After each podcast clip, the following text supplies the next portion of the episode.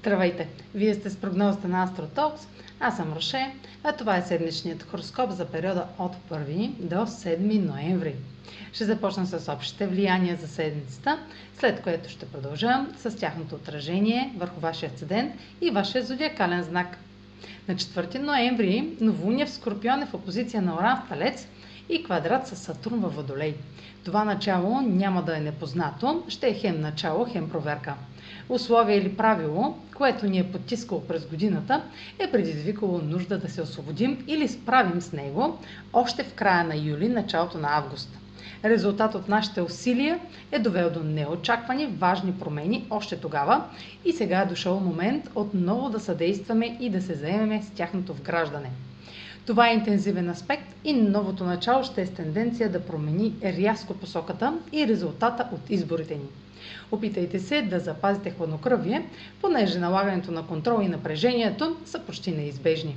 Вашите или чужди избори ще са в с принципите за сигурност и правилата на другите, което ще доведе до разтърсващи събития.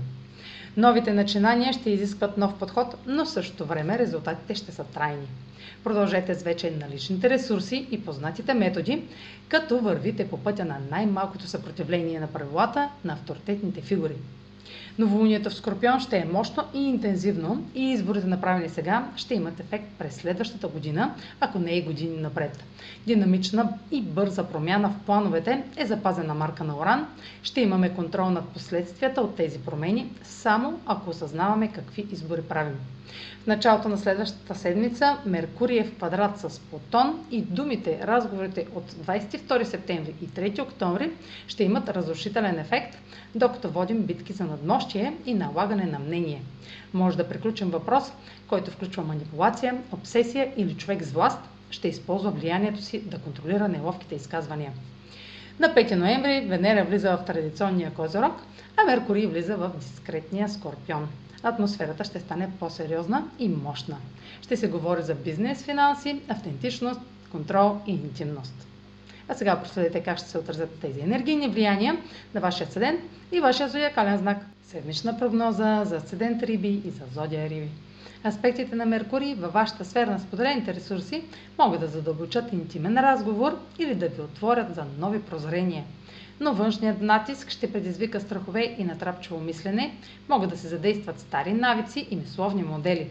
Това ще е продължение на проблемите от септември, но сега имате шанс да приключите нещата, като използвате повишената си проницателност, за да разбиете натрапчивите модели.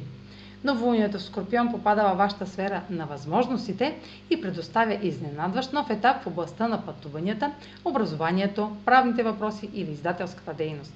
Следете за внезапни блясъци на интуиция или шанс да скочите в нещо ново. Меркурий в тази сфера добавя задълбочена информация, тайни новини и разговори отдалеч.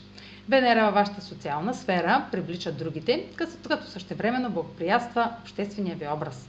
Това е приятно влияние за всякакъв вид социализация или творчески старт, стига да работи с съществуващите традиции.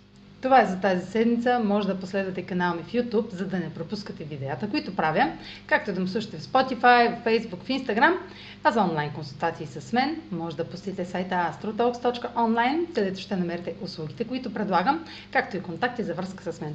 Чао! Успешна седмица!